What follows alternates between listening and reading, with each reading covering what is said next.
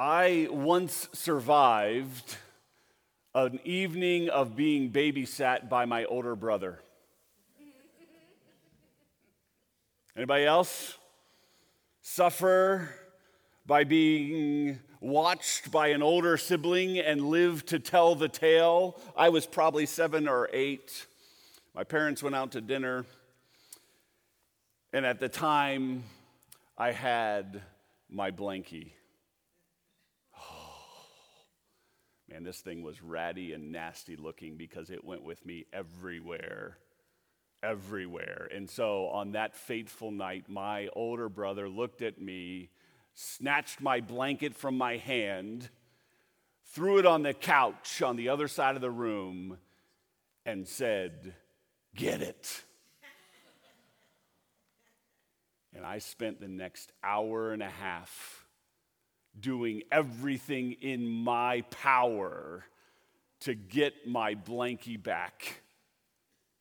At first, it was fun, it was a game. And then I was frustrated. And then I was crying. And then I was fake crying. And then I was laughing. And then I was angry. Have you been there? And then mom came home, and my brother went to his room. I did everything I could to get to the thing that I wanted most. And everything I did failed. It fell short. There was this barrier, there was this brute of an older brother that was in my way, and he was keeping me from what I wanted.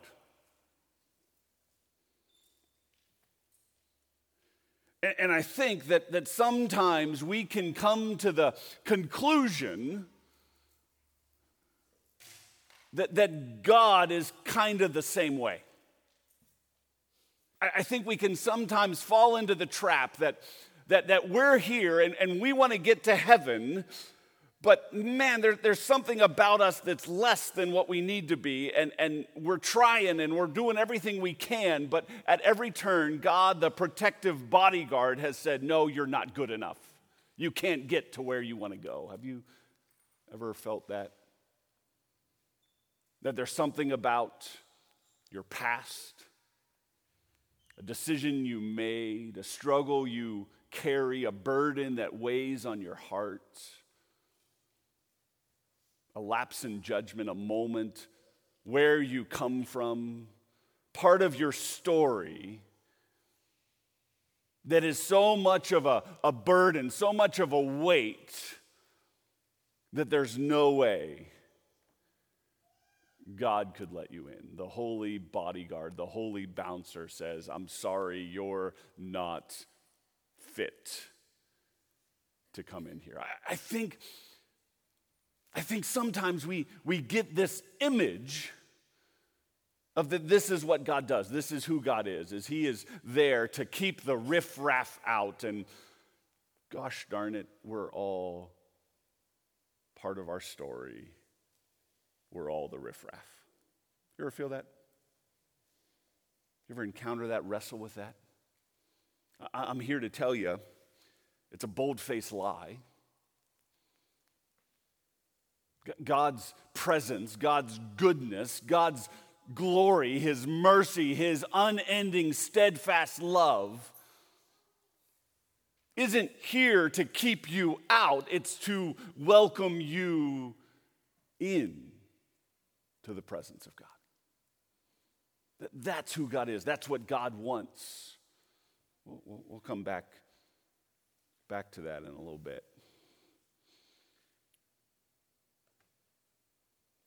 We, we get this story from Matthew about the call of Matthew. And, and, it says plainly and clearly, and if you've been around the church, if you've heard this story, maybe some of this will be a refresher or a renew for you, but it, it says that Matthew was a tax collector. And, and we get like, I don't love the IRS, right? I mean, that, that kind of, we get that, right? We, we, we understand that. We resonate with that. But, but man, when, when in, in first century, cent, in the first century, tax collectors were a whole nother ballgame, right? So the, the tax collectors were, they, they had a tax booth, which was like a, a, a place, a building, a secure building on the outskirts of town. And, and, and the, the tax collectors were, were, well, they were Roman subcontractors. They worked for the Roman government. And, they had to pay, pay pre tax, so they had to pony up before for all the trade goods that were coming through a city. So they had to put their payment down, and then they would declare, or they would come, and as people would come, they would collect taxes from everybody, but they, they didn't have a set tax rate that they were charging people. They could take whatever they wanted from people because they were, well, they were part of the Roman establishment. And, and so they got their profits, they got their living by charging whatever they wanted to the people coming through. And Matthew wasn't Roman, he was, well, he was Jewish. So, so they were scoundrels, they were, they were creeps. But he was even worse because he was betraying his own country. He was, he was siding with the oppressors. He was like a loyalist back in the Revolutionary Army, right? I mean, he, he was rotten to the core ostracized from his community, living on the outskirts, a traitor. And Jesus comes to him and says, Follow me. I mean, ponder that. Right? Jesus has already started to assemble his crew, his, his disciples. He's got Peter and James and John and Andrew those who drop their nets to go and fish with Jesus, which was really meaning that, that you get to be an apprentice of, of, of this rabbi. You get to go and, and, and share the teachings of this rabbi with others so that they might be enthralled by who he is and what he teaches. And, and, most of them already are, are super excited because they, they see hints that Jesus is the one that's going to come and, and, and, overthrow Rome and, and restore Israel to the good old days. You ever want the good old days back?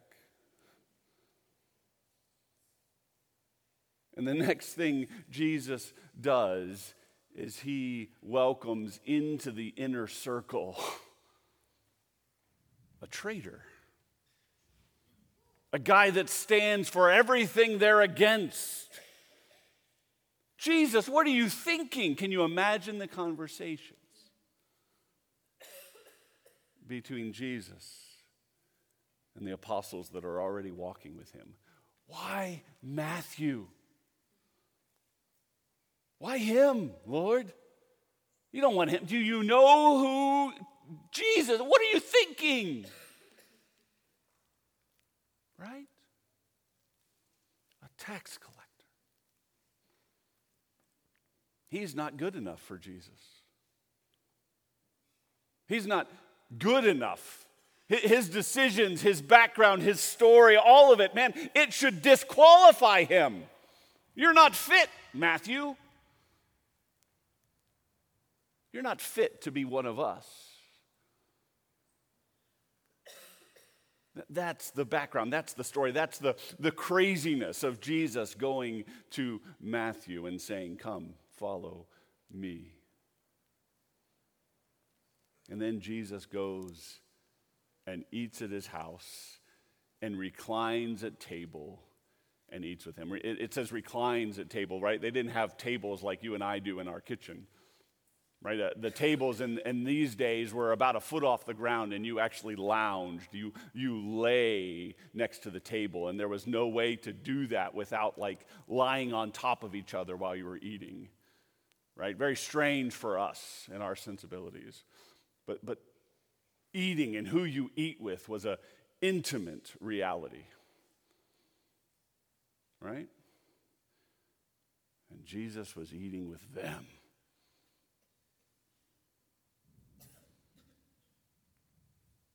You ever eaten with them? You ever been one of them? I mean, that's the story. That's the wideness of God's grace. Right? That the, the story of Jesus, the, the blessing of Jesus, the goodness of Jesus, the grace of Jesus, the mercy of Jesus is wide enough that a tax collector could be included. But, but just in the next chapter, we get the, the final list of the 12 disciples, and it includes the name Simon the Zealot. Right? The Zealots were a, well, that was a faction in early first century times. They were Jewish nationalists. They were out of their mind right wing conservatives that went around and plotted the overflowing, overthrowing of the Roman government. They were ones who were violent against Rome. So you have one that is a, a Roman subcontractor at the same table with the guy who's trying to kill the Romans so Israel can be returned to glory. At the same table, right? Right? I mean, pick any of your favorite and least favorite commentators or political opponents today. They're on the same team in Jesus. This is crazy.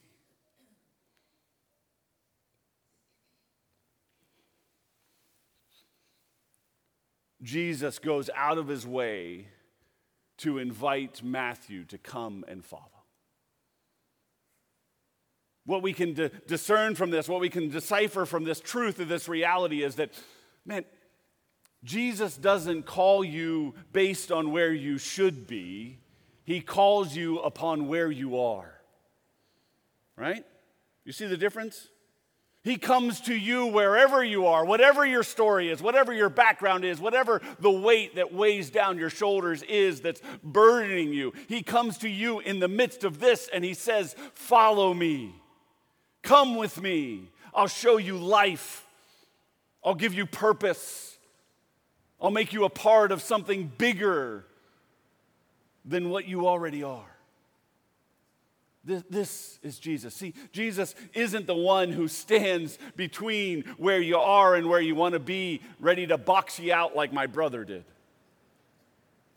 No, the image we have of Jesus is far more like any amazing football movie you've seen, right? You know the, the football movies, any one of them.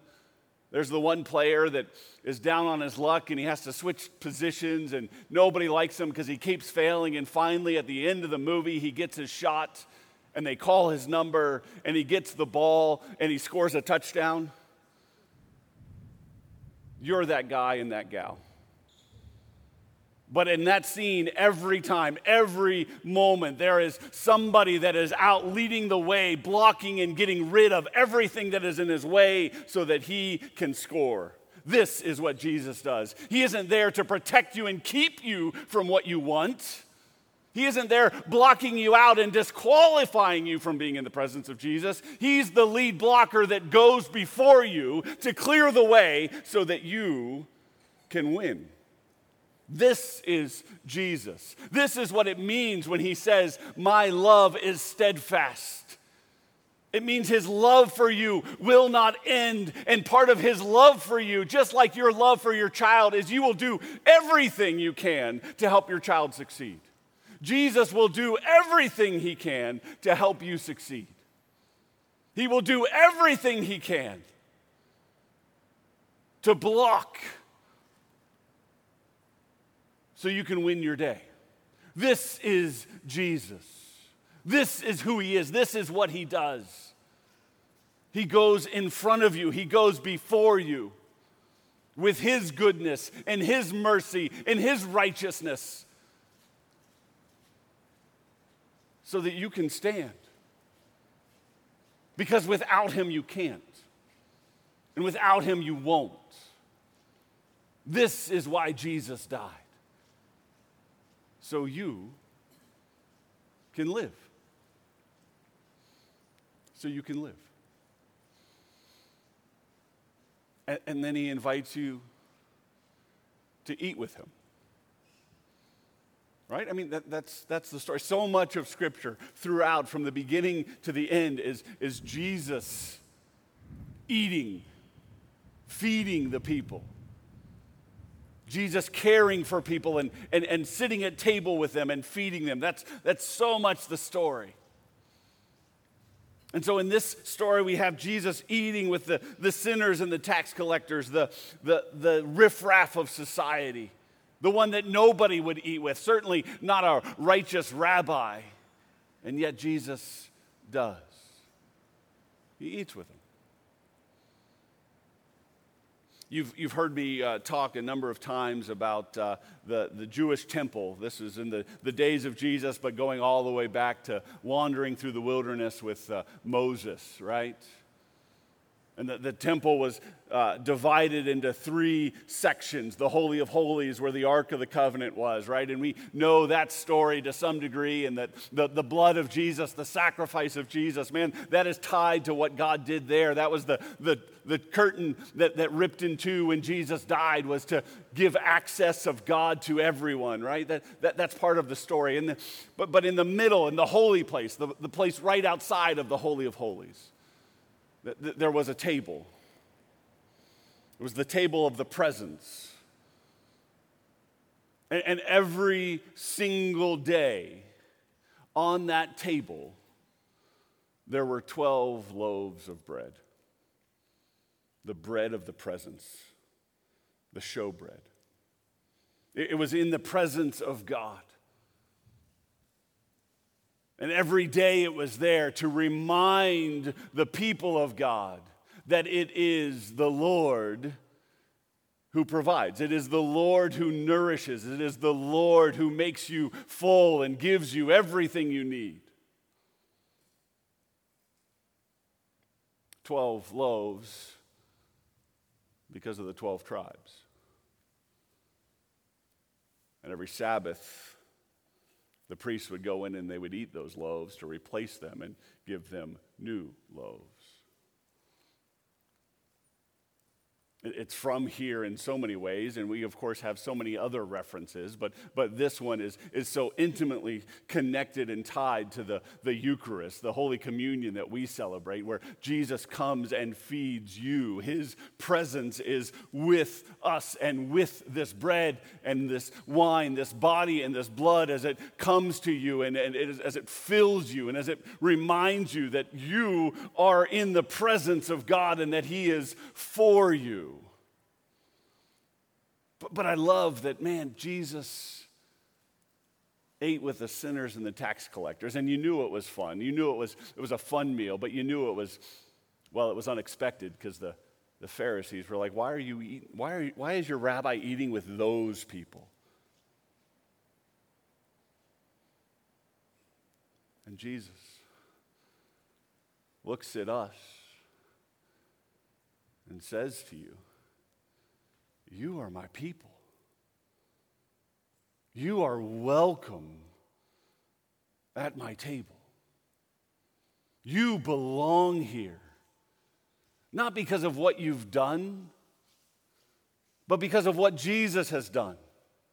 You, you aren't excluded because of who you are and your story and your background. You are welcomed because Jesus, in his goodness, washes over you and says, You belong here. He blocks the way, he's the lead blocker. So you can come to the presence of God Almighty. This is our hope. This is our story. Jesus wants to eat with you. He wants to welcome you to his table, and he wants to come to your table. You belong. You belong. If Matthew belongs, you belong. You belong with Jesus. You belong. Your home is in Him. Don't believe the whispers of the evil one that try to tell you you're not worthy. Instead, declare, I know I'm not. You are not worthy. But the worthy one, Christ Jesus, has said, You have a seat here. So come and get it. None of us is worthy, except that Jesus says, Come, follow me, sit here by my side. You belong because of Jesus. You belong in the name of Christ. Amen.